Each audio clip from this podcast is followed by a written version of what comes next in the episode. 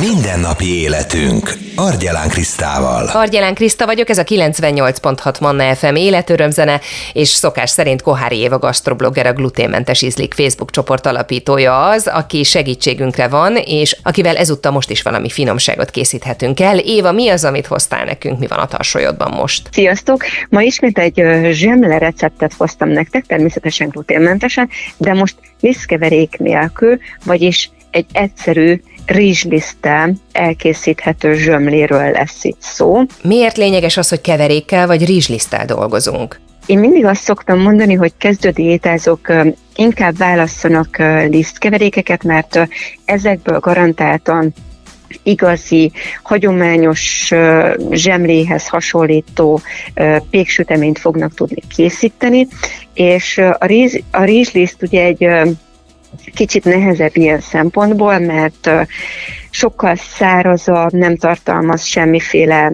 térfogat növelőt, olyan Szóval a rizsliszt az egy nagyon-nagyon egyszerű lisztkeverék, viszont hogyha emellé keverünk egy kevés keményítőt és utifűmakéjat, akkor tökéletes zsemlét tudunk készíteni belőle. Ezt a receptet kifejezetten zsemlének ajánlom, vagy bagetnek, kenyeret már nem szeretek belőle sütni, mert ugye a kenyér az sokkal jobban megtartja a vizet, tehát kisebb felület, vagy nehezebben párolog el belőle a víz, szóval inkább tényleg zsemlét, bagettet érdemes belőle készíteni.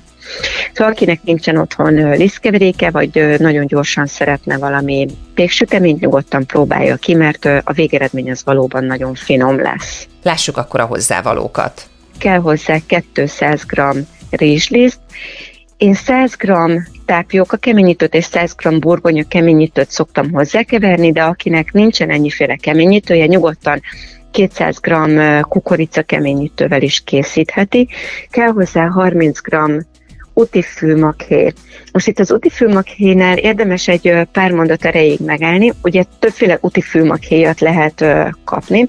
Vannak belőle ezek a durvább szemcsések, és vannak az egészen finom porállagúak is. Én ezeket a porállagú utifülmakéjakat szeretem jobban, ezek már inkább ilyen liszt szerűek vagy lisztállagúak. Akinek nincsen otthon ilyenje, egy egyszerű kávédarálóval el tudja készíteni, hogyha ezt a darabos utifülmakhéjat ledarálja a kávédarálóval. Szóval sokkal öm, jobb állaga lesz szerintem az ilyen porállagútól a péksüteménynek, mint ettől a darabostól. Mi kell még? Ugye elmondtad, hogy 200 g rizslész, 100 g tápióka, 100 g burgonya keményítő, 30 g utifűmakhéj. Kell még hozzá 10 g só, 7 g szárított élesztő, vagy 25 g friss élesztő, 400 ml langyos víz és két evőkanál étolaj. Az elkészítésénél Hát igazából ezt is kétféleképpen készíthetjük el. Az egyikféle variáció az az, hogy kimérjük a langyos vizet, hozzáadjuk a sót, beleöntjük a szárított élesztőt, vagy belemorzsoljuk a friss élesztőt, és hozzákeverjük ehhez az úti fülmakhéjat. Itt viszont érdemes előkészíteni rögtön egy ilyen kézi habverőt, és azzal összekeverni ezt az elegyet, mert az úti fülmakhéj rettenetesen gyorsan megszívja magát a vízzel, és hogyha nem keverjük gyorsan össze, akkor ilyen csomókba összeáll. Ezután ráöntjük a száraz hozzávalókat, tehát a rizslisztet és a keményítőket, majd egy dagasztógéppel vagy kézzel ilyen egynemű tésztát gyúrunk belőle. Mennyi idő a dagasztás? Ugye itt nem kell órákon keresztül dagasztani, mert nincs benne sikér, tehát tényleg az a fontos, hogy egy ilyen szép egynemű massza legyen belőle. Amikor már majdnem szépen összeállt a tésztánk, akkor adjuk hozzá az étolajat. Két verziót említettél, nézzük akkor a másikat.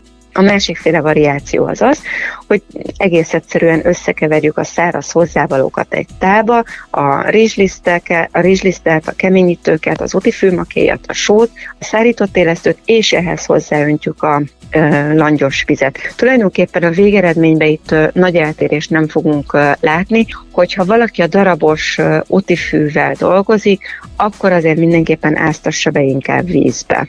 Jó, remélem, hogy ez így érthető és követhető volt.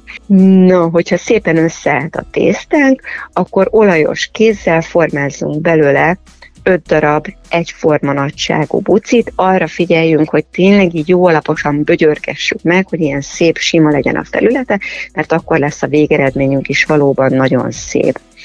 Ezután meleg helyen letakarva kelesszük egy hát minimum 30 percet, de nyugodtan kellhet akár egy órát is, és előmelegített sütőben 180 fokon 30 perc alatt süssük készre. Nagyon szépen köszönöm, Éva! Én is köszönöm szépen, sziasztok! Kohári Éva gasztroblogger, a gluténmentes ízlik Facebook csoport alapítója volt az, aki segített nekünk rizslisztel zsömlét készíteni.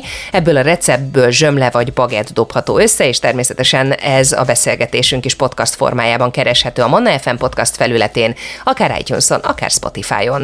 Mindennapi életünk. Manna FM. Manna FM.